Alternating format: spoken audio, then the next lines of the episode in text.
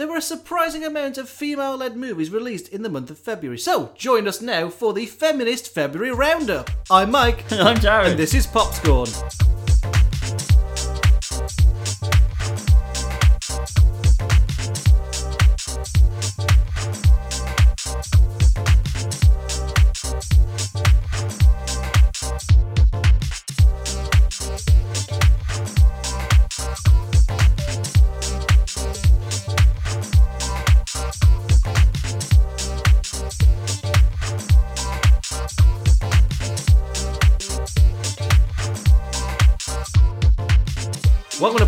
To Popscorn, the Fan Entertainment Movie Review Podcast, and today we're going over three movies. It's not the first time we've gone over more than one movie in an episode. I was going to make it a big thing, but they were all released in February. They all have female leads, so welcome to Feminist February! Yay! Uh, literally, you just Yeah, shattered that term before we recorded And the Captain Marvel. we are uh, the two most qualified people to talk about such things, being straight white men. on the internet. Um, That's where we're most dangerous. for once, the rich white man is in control. As a Simpsons quote.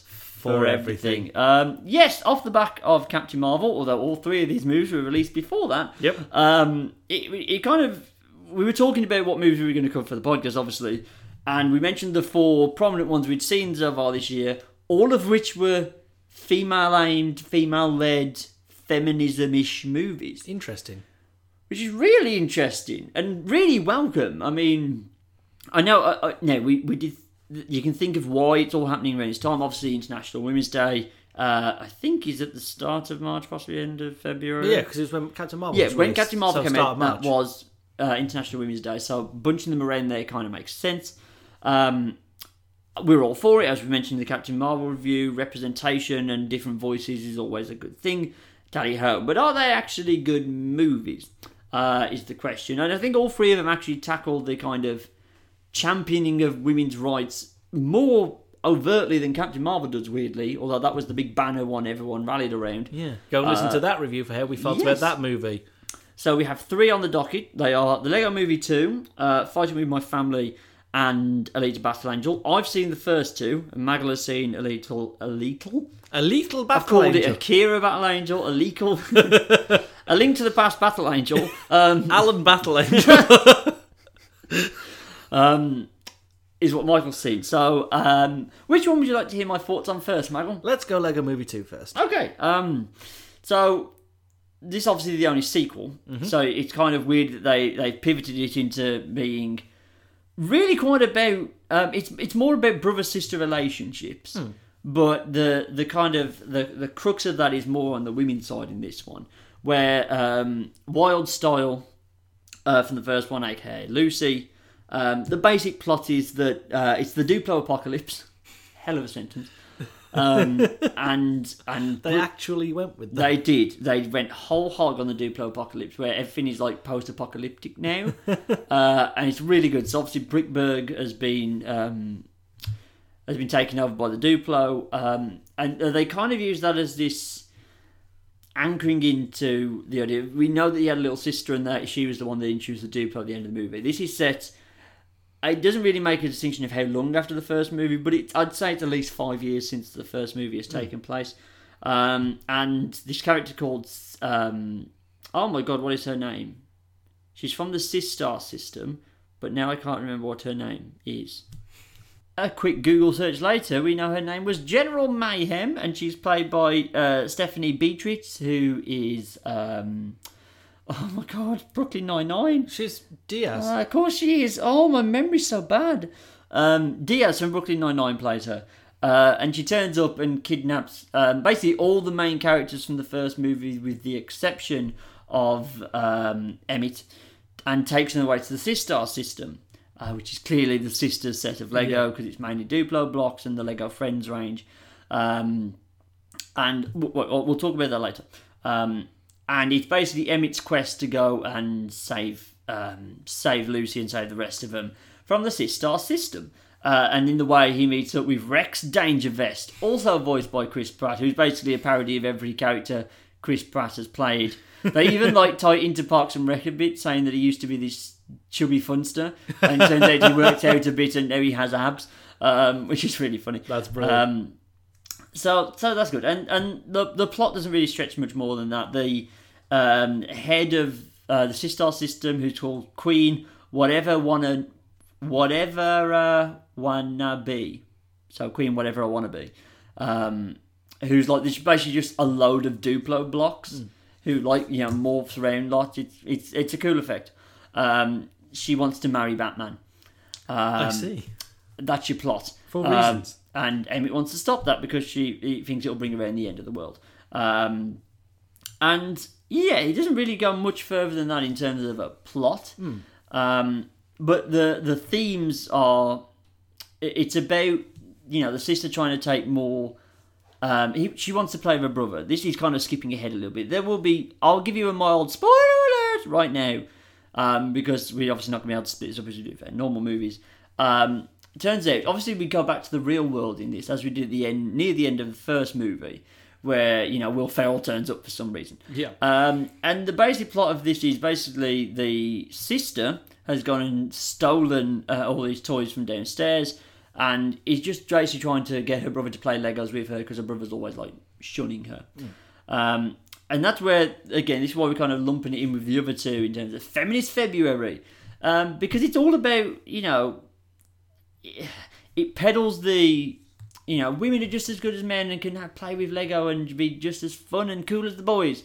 Uh, but they're doing it through the dynamic of the brother sister relationship, which is why I think it works really well. The the core of this movie, at least when they kind of go into the real world, is actually quite sweet. It's um, uh, it just plays on that thing of like you know, kids should get along. It doesn't Yeah. really get much deeper than that. I'm afraid. Kids shouldn't have a divide. We're not going to have much of a discussion about that, but yeah, it's it's about um, Well, it's interesting to me anyway because as far as I was concerned, the original intent uh, of the Lego toys was always to be a unisex thing, and then you go Yeah. off and they did the gendered versions of these toys, like say, was it the Lego mini dolls or something like Yeah. that?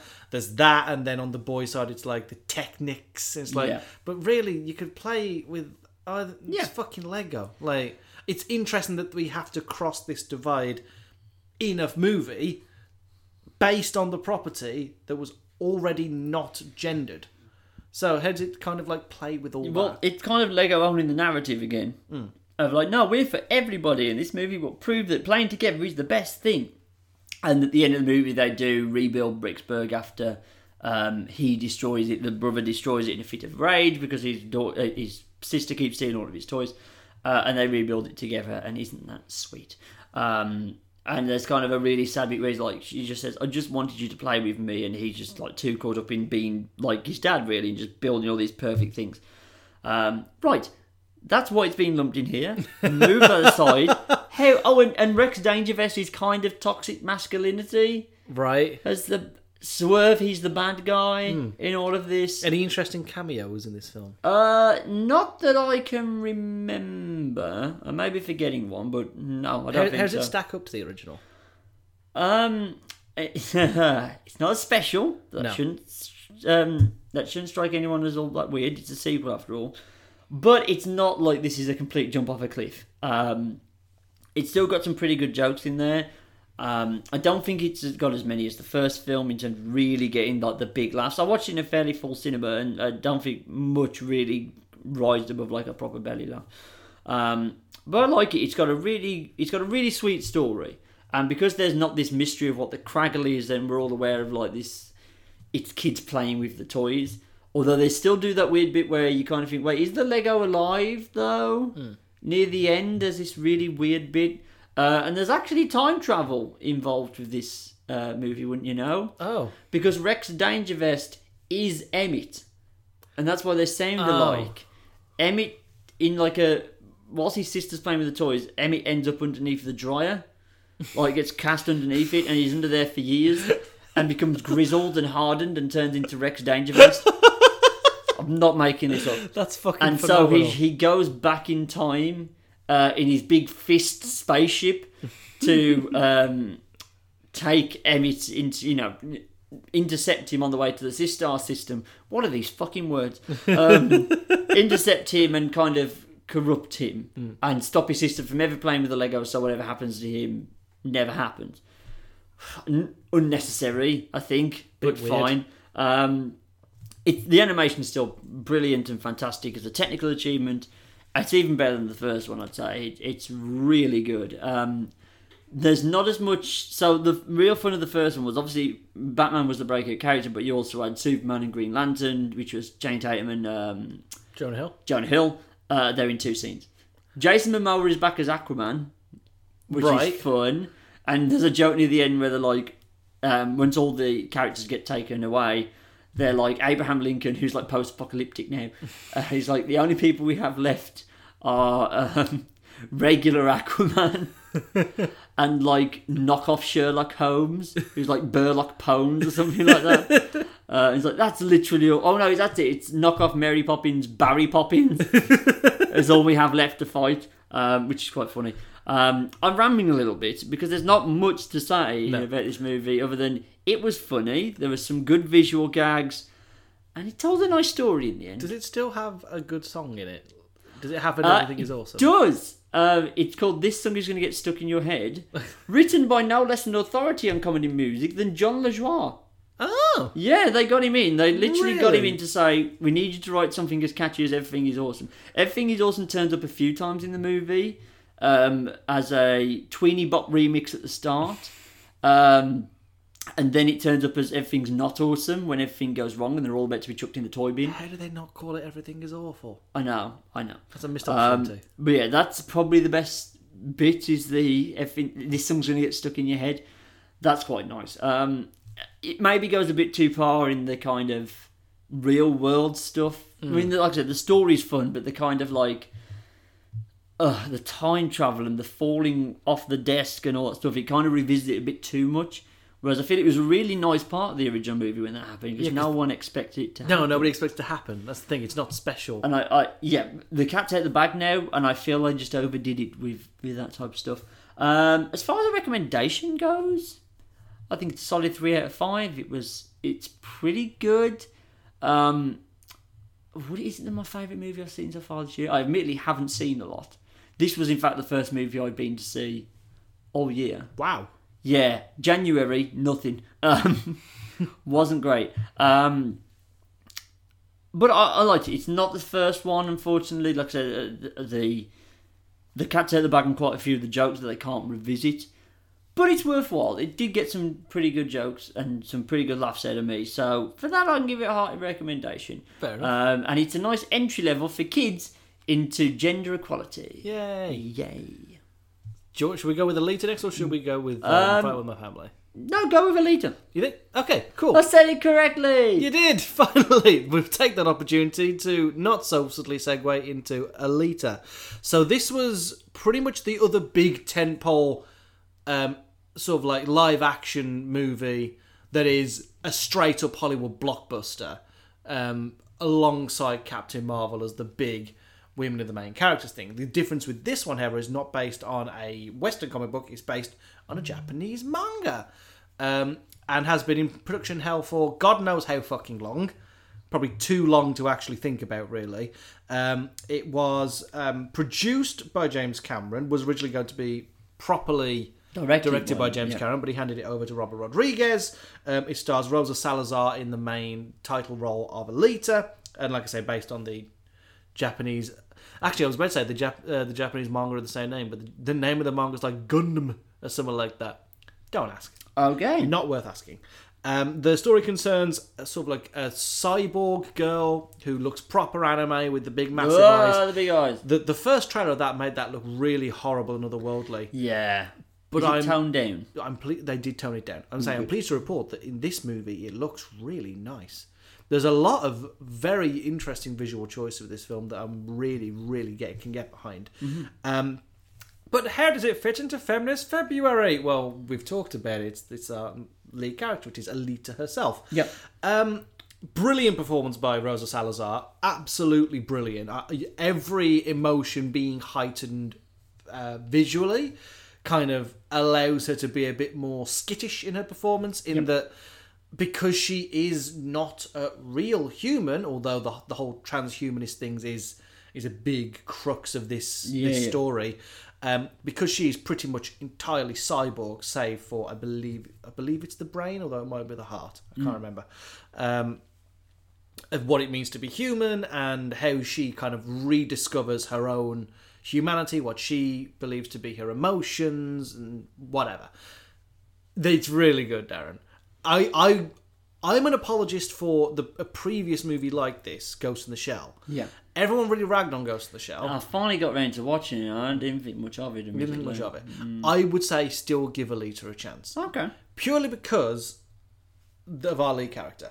The she is fantastic. I, I'm not going to say flawless because there were bits where it's like, oh, okay, I see what you're trying to do here. Right. It's maybe the the overacting can reach rear its ugly head a couple of times here and there, but generally they do a good job of making her empathetic. And you want to see her win, and it's badass when the little robot girl is beating up the big brick shithouse. It is fun Okay. and that's what the movie is from start to finish. It is fun. They they kind of go right. Okay, in this world there is going to be batshit crazy things happening, like Christoph Waltz with a fucking rocket hammer. Mm-hmm. But you just go with it and Hell you embrace sentence. it. I know, right? Hell of a sentence. Hell of a scene. That scene is fantastic. There is a back alley brawl between Christoph Waltz playing Dyson Ido, who yeah, I think it's, I think the original Japanese character's name is Daisuke Ido or something like that Okay. but you know Hoover's, um, and he's like this underground assassin as such. Right. There are like bounties for robots that have gone rogue, uh, and it's you have to bring back their heads. Right. He's out hunting. Alita finds out that he's a hunter and tries to join him. It goes badly. He has to and he has to use the big massive rocket powered axe hammer. It's fucking badass. Uh, and then it turns out that the brain inside Alita, because she was found as just a head and like a bit of a bit of a neck. Yeah. Um, the I'm gonna I'm gonna fuck up the the pronunciation of this, but she's able to use a an ancient martial arts used only by cyborgs before the fall, because of course this is post-apocalyptic. Of course. Uh, Yeah. called Panzerkunst, I believe, or something like that.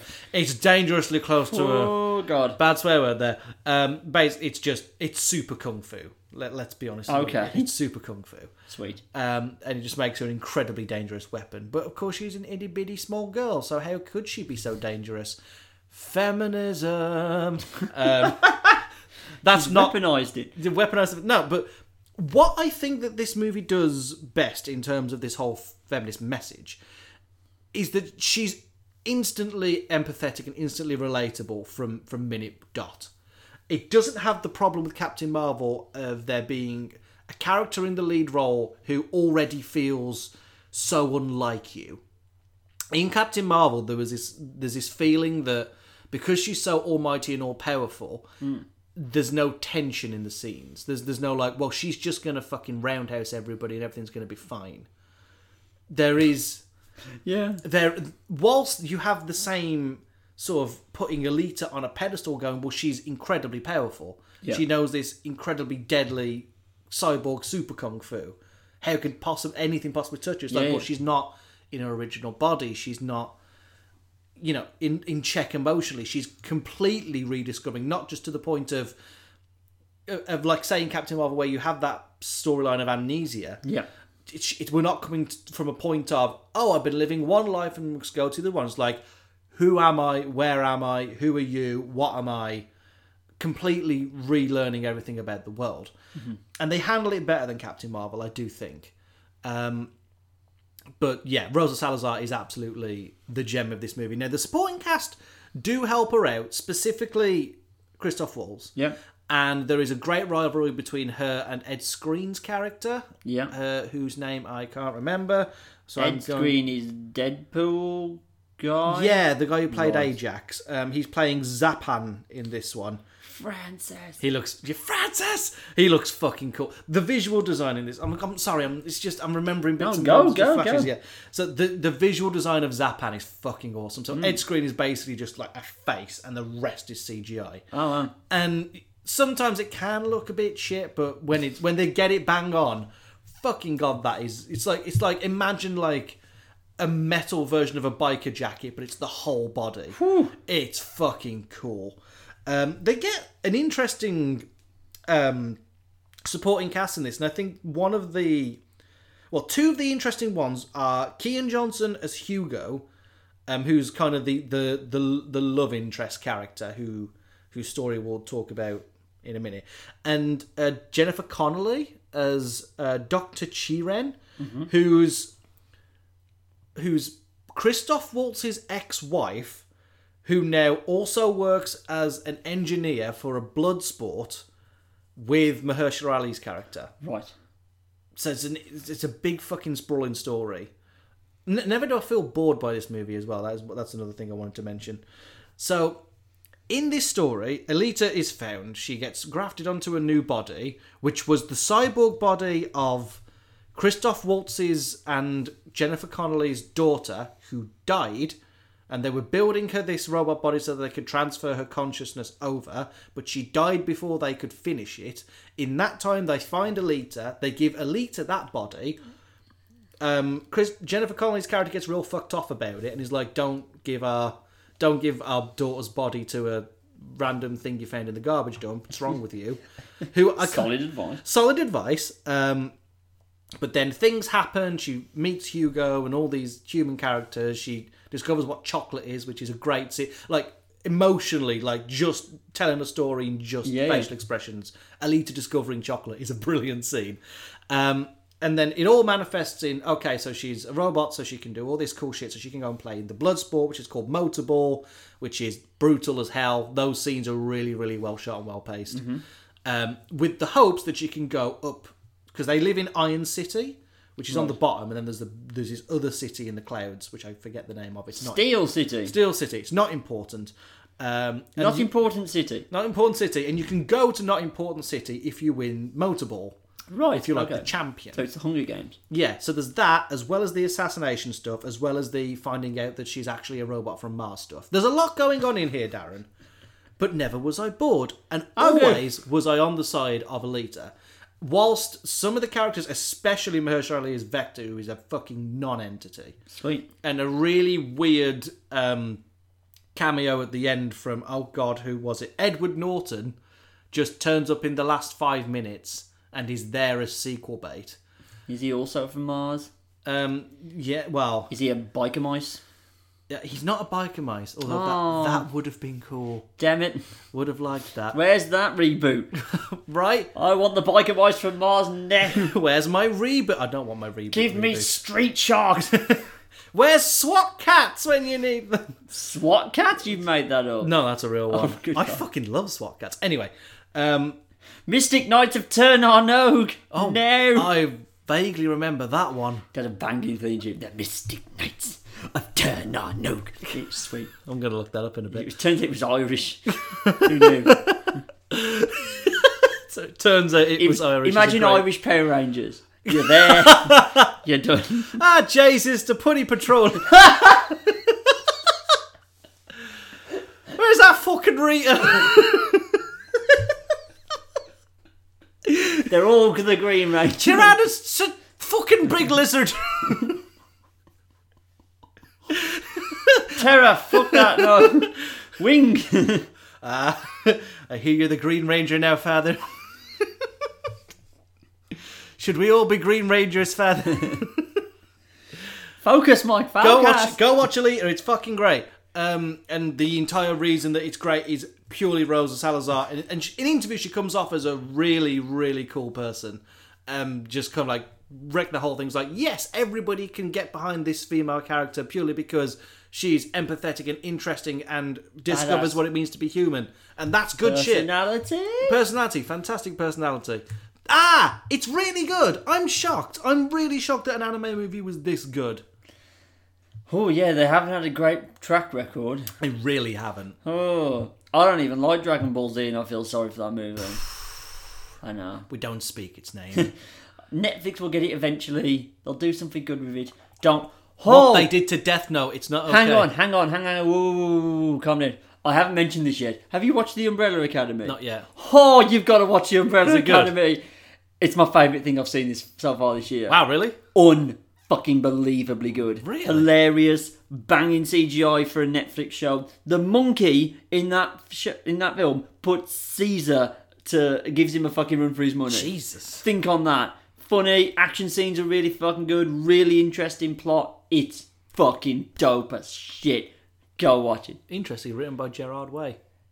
Y- You know, uh, we, we people who've listened to that pitch episode know I'm a bit of a fangirl, but it's even if that wasn't a thing because there's not a single My Chemical Romance song in it. Wow. unbelievable!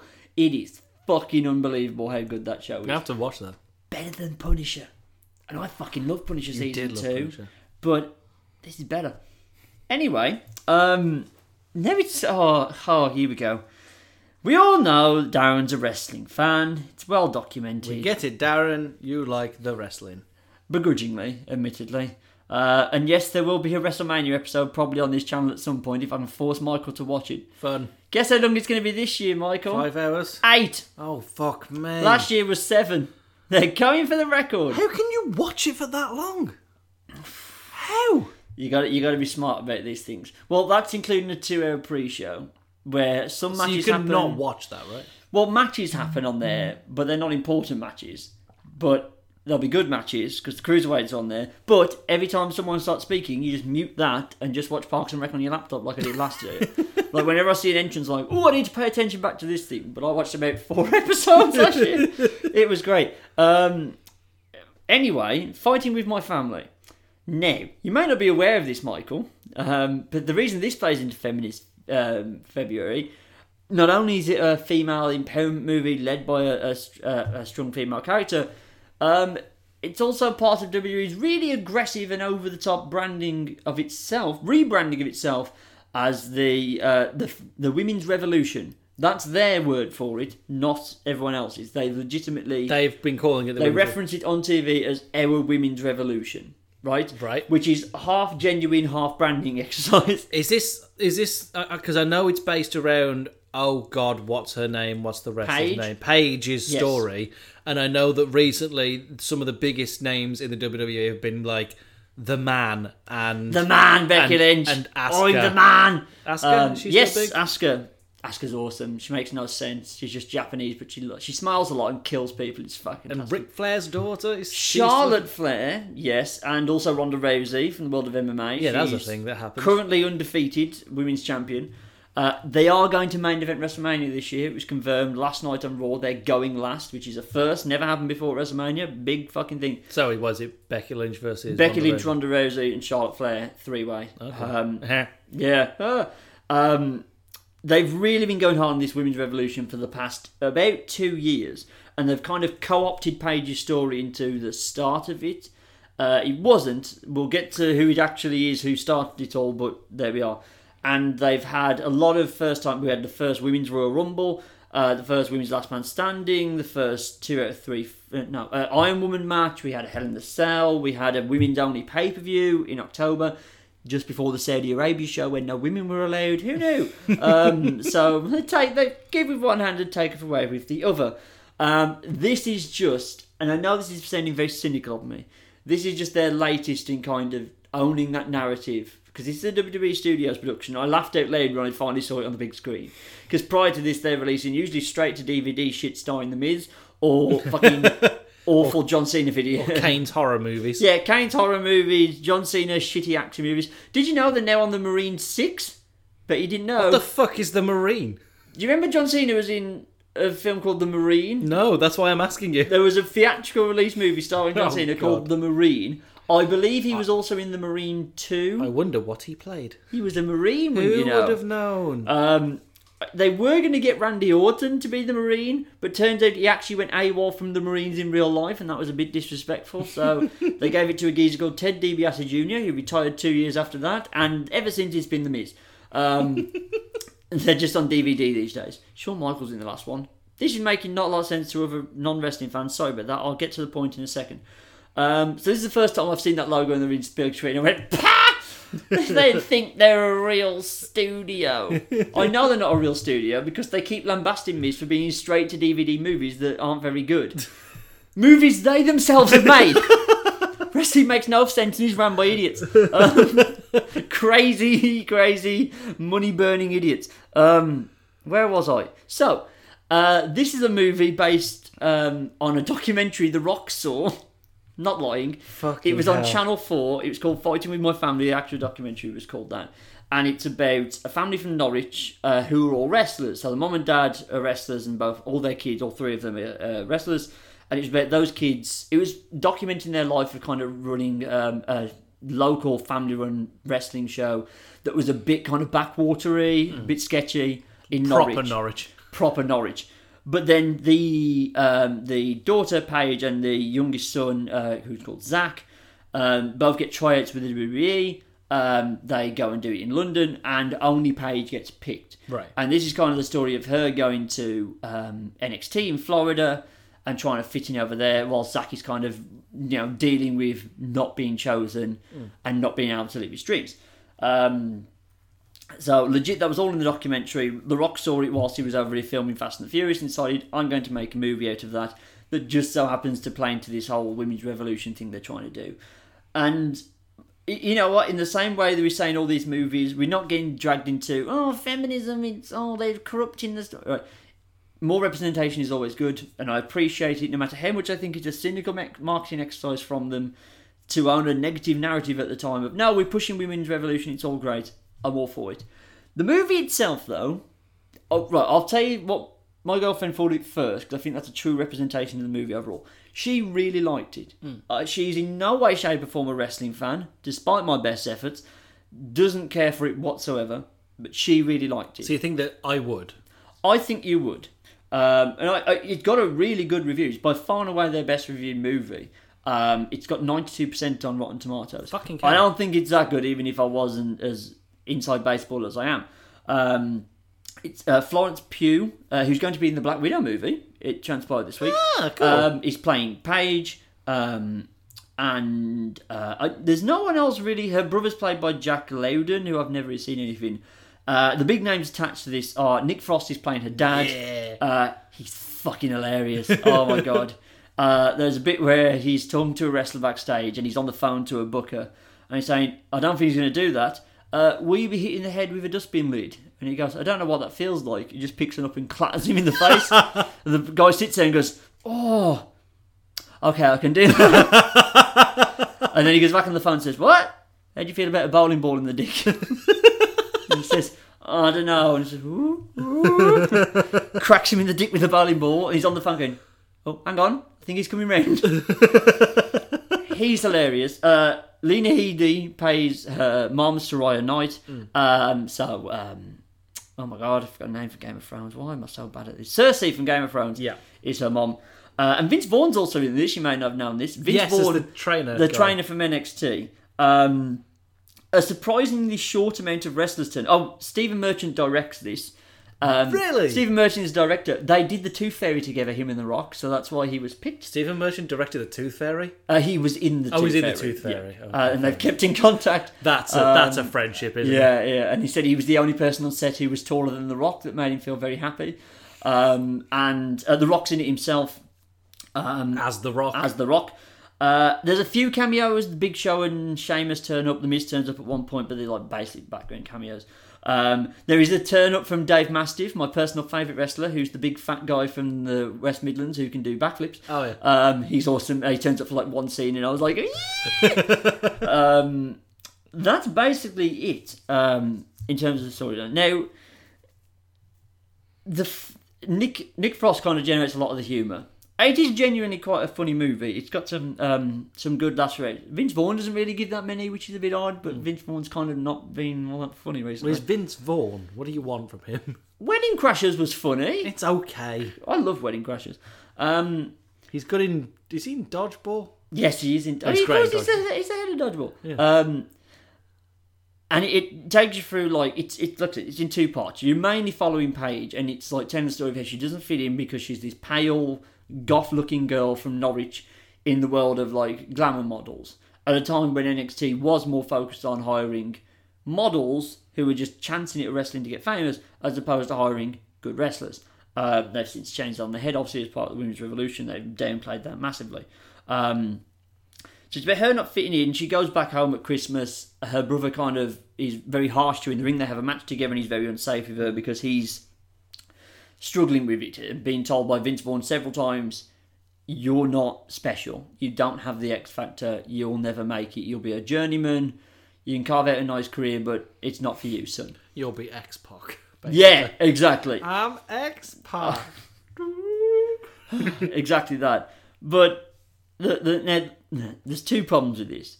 One, because it's based on true life, it has to follow true life events. Mm. There's an asterisk there. I'll get back to that in a second. so I knew going in the obvious way if you're writing this story um, as a, as a normal thing, if it was completely made up, in the end, obviously he would earn his place in NXT and prove everyone wrong. That doesn't happen. He never makes it to WWE. He's still not there. He's never going to be at this point. Um, so that makes that Hang kind on. So, of so in the movie, the brother doesn't ever get in. yes, but also in real life he never gets in. So he never redeems himself and never proves everybody wrong. He just accepts that he's not great, and he just learns how to be happy for his sister, which is odd. Because you spend a fair amount of time with him. It's just as much his movie as it is Paige's, but his story has no real payoff other than, yeah, she's using my finisher. And that's it. Yeah, it's really odd. Um, but if you're going to stick to that, stick that close to true life, that's always going to be a problem. Um, the Paige stuff has more payoff, um, but the B asterisk next to sticks to real life events in that it doesn't actually stick to real life events. Oh, Do you know the problems you had with Bohemian Rhapsody? yeah. You have with this. I have movie. with this movie. Okay. And this is why I'm saying that Rachel is more of a, a barometer for how good the movie actually was, because I'm just too far in the rabbit hole. Because I kept going, no, that didn't happen. Actually, da, da, da, da." I so can respect that though. the big payoff at the end is that she's working in NXT. She's doing these little small Florida shows, which is what they do with their developing talent. There's basically now three tiers. You go do house shows, which means it's a show, but there's no cameras, you're not recorded. They let all the rookies go there, or people they've just brought in to let them get used to the size of the ring, because wrestling rings are different sizes. You may not know that. Um, so it's getting them used to the style. There's also different styles of wrestling. Like Japan style's different, the UK style's different. They need everyone to do the WWE style. You then move on to NXT on TV and have a few matches there, and then you go into the main roster. This tells a shortened version of this, and I understand why they cut a certain bit out because it makes more sense thematically and storyline wise to do this. But she goes from doing like little pissant shows where she's not really doing great, except for her last one where she finds a bit of a character, and then immediately jumps to the end of this story where she faces incumbent champion AJ Lee on TV and beats her for the title. Mm. And that seems like that's her jump. She just picked one day, you're going to win. They don't skirt around it being predetermined at all. They make quite a few jokes about it. But the way that scene is shown, it makes it seem like it was an actual legitimate fight and Paige actually beat her. Which, one, doesn't really make sense because you know it's predetermined. But you don't, obviously, they don't give you the scene where Paige finds out she's going to win the title or anything like that. That's gone for thematic purposes, but it makes it kind of this weird juxtaposition between, well, is wait, hang on, is this is this shoot now when you go into the main roster? It's hmm. just fake when you're down here. Makes sense. Also, that makes it seem like a really big achievement for this outsider who won the respect and became a champion. She was already champion when she won that title. She was NXT Women's Champion, and therefore, and had already started this kind of groundswell of support for the divas on NXT. Right. So they completely skip her being on TV and being a champion already. I understand why they did that. This that was the obvious point to do. It was her beating AJ Lee, who BT Dubs is the real kind of starting point for the women's revolution. They cut this big. Um, Stephanie McMahon gave this big promo about a guy called R Truth and how he's crap and everything, and um, he started a hashtag called Give Truth a Chance. Some fans jumped on it and made it Give Divas a Chance. Stephanie talked about it on TV, saying how great it was, and AJ Lee called her bullshit on Twitter, saying, "Well, why do you pay the women a fraction of what the men are paid?" Hmm. Great champion of women's rights, and Stephanie McMahon had to go, ah, because Stephanie McMahon is like king, like sociopathic branding woman. Yeah. Like the, In the- character or actual? both Oh. Her fake smile and the rhetoric does not drop with that woman. yeah, well, you know, we're looking to change that. We're in the conversation. Shut the fuck up. uh, she's also made to CM Punk, who is public enemy number one in WWE. Fun. So that's why she's not really. CM Punk much- as in not a wrestler anymore. CM Punk. Indeed. Okay. There's rumours he may be coming back to, to a different company. No That- one. No one wants that. Uh, no.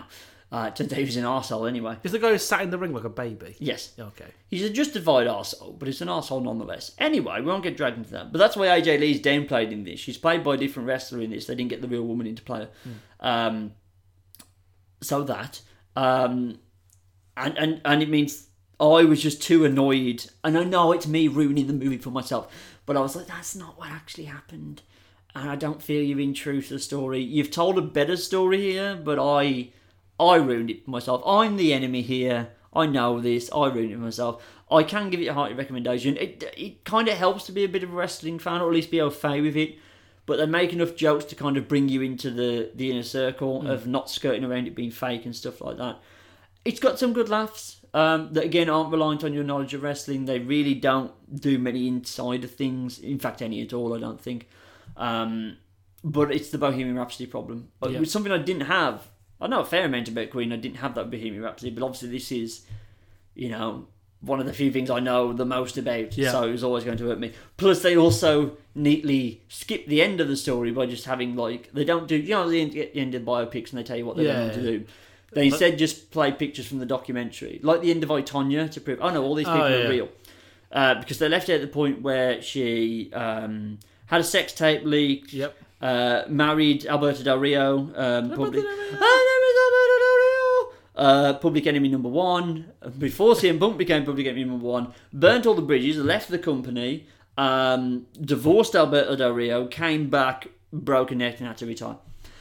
Skip over all that. Broken neck. Uh, yeah. Holy shit. Um, yeah, she was out for a while with like a big injury. She came back unexpectedly. Everyone thought she was going to retire, but she came back. Uh, and then just freak accident. Um, took a relatively safe bump. Sasha Banks booted her in the back.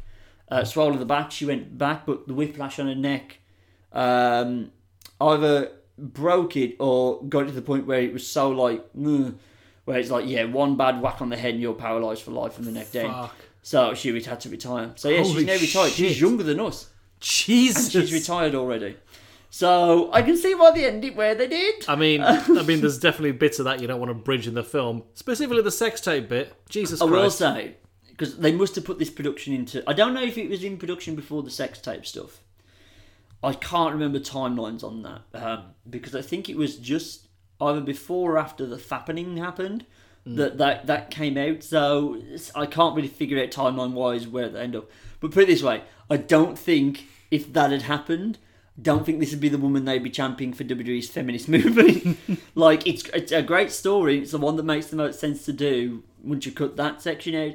But being the brand aware company they are to Yeah. the kind of sickening degree, then they probably would have picked somebody else. On reflection, though, would this movie, would that movie have been better had they done the full whack story? Had they just gone right? I know this is a WWE story, but there is more to tell after this whole the uprising. I I don't think so because narratively there's not a good ending.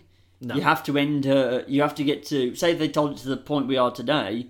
She'd have to be retired at the age of 26, 27, can't ever wrestle again, demoted to manager, having had sex tapes leaked, and been divorced.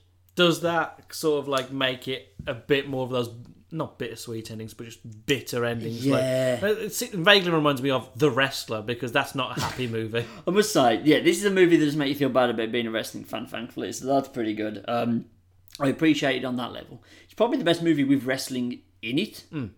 I'm struggling to think of a better one. Um, Rocky 3 technically has a bit of wrestling in it, but there we are. Um, so I can recommend it. It is very good, and again, it is me ruining it. I would like to try and see this through someone who's not as, you know, fucking deep in the lore as I fucking am. Yeah. that might improve it. But uh, yeah, I think uh, did I prefer it to Lego Movie? I don't know. They're about on a par. I don't suspect either of them will be in the top ten come the end of the year. There's a lot of movies coming out this year that can potentially knock these down.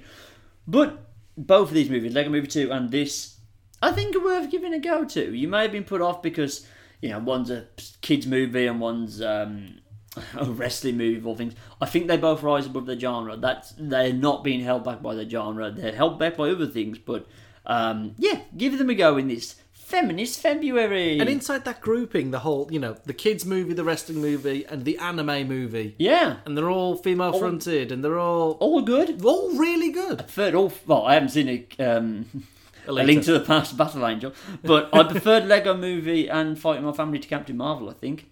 And again, that's not to throw Captain Marvel on the bus. If you listen to that review, you might think we are doing, but it's just again a Don't, don't worry, we've got a bigger long version of that. a rampantly okay movie. I think both of these are better. Yeah, I think Alita is by far and away the better, the better movie and the better feminist movie Yeah. compared to Captain Marvel. On reflection, I still like Captain Marvel and I really like Alita, Mm-hmm. um, but everything has to be boiled down to a fucking war on Twitter these days. And there was this whole thing of pitting Alita against Captain Marvel, which is the better feminist? Who gives a shit? Which is the better movie? I think it's Alita. On reflection, I still like Captain Marvel. I enjoyed my time, but I think Alita is just a bit more of a of a triumph in animation, anime adaptation, and a female fronted character. These fucking bottom feeding trolls will find something better to do with their time because it's clear that this is now going to become the norm. Well, yeah. I mean, we already know there's a Wonder Woman sequel on the way. We're finally getting the Black Widow movie. There's going to be Captain Marvel sequels. And so on and so forth across the board. Um, Oh, excuse me, sorry. oh my god, Maggle, am I boring you that much with my feminist talk? um, it Darren's late, been a long day. everybody. Um, it's it's going to become the norm. I think we've now the the, the myth that female led action movies or any movie for that matter can't make money is fucking dead and buried where it fucking should be. Yeah. Although So- that being said, one of the biggest things I've been reading today on Twitter was uh, so Jordan Peele's Us came out this week. Oh yeah, there's another one. I do want to go and see that, but I don't quite know what the argument is like. It's like, when will everybody watch, go and watch uh, movies made by black people? Why don't they make as much money? I'm like, it's fucking Jordan Peele. Big ass name. Why are you singling out us as the problem when, like, that's going to make all the fucking money? Yes. I mean, if you really want to dig into those those issues of of of movies made by and starring quote unquote minority groups, We said quote unquote black people then. Just It's not a quote, but, it's quote but like the the, the min- minority Yeah, yeah, yeah, yeah. subject movie. So like the, fi- the not that women are a fucking minority, but you know what I mean. It's this this idea that anything that is not being targeted towards straight man, straight white man, is a niche movie. But Black Panther, Mm. Get Out, Us, I'm sure is going to do absolute fucking gangbusters. Alita did 400 million worldwide. Holy Mm. Black shit. Klansman. Um, I had another one on my brain, but I can't. Green Book just won the fucking Oscar. Green Book so just won the Oscar. Don't worry. Brace yourself for this sentence. There's one good thing Donald Trump has done for us. Oh Christ alive! I know, I know. But clearly, Hollywood went, right, no, we've got to prove that we're not all bigoted and stupid and narrow minded. Here comes variety, motherfucker. And that's good. If there's And been happened. one good ripple effect from that fucking awful decision half a country made, it's that we're now getting variety, representation, and, um, you know, new ideas and new themes in movies pouring in. So thanks, Donald. Yay! You Cheers. utter fucking toad. Yes. Uh, yeah, so there we go. Feminist February. And we ended it with praising Donald Trump. Plug away, Michael. you can go and follow the site at, at FoulEnt, that's F O U L E N T, on any of the websites of your choice, be they Twitter, be they Facebook, be they SoundClouds, be they Spotify. You can also go to foulstatement.com for more shit like this and written versions as well. You can go and follow me at, at that Mike Owen on Twitter and Instagram. You can go and follow Darren on at the Guttridge at Twitter. And, and on Instagram, I've just changed and it. If you just changed I've it, just changed it with the Guthrie Jumbo. The Guthrie on Twitter and Instagram. That's going to make this ending a lot easier for Woo! me. But thank you very much for listening to this uh, feminist movie roundup episode of. What are we fucking called? Popcorn. Popscorn. Jesus, Jesus Christ, man. It's late, and we hope to see you in the next episode. Bye, everybody. Bye.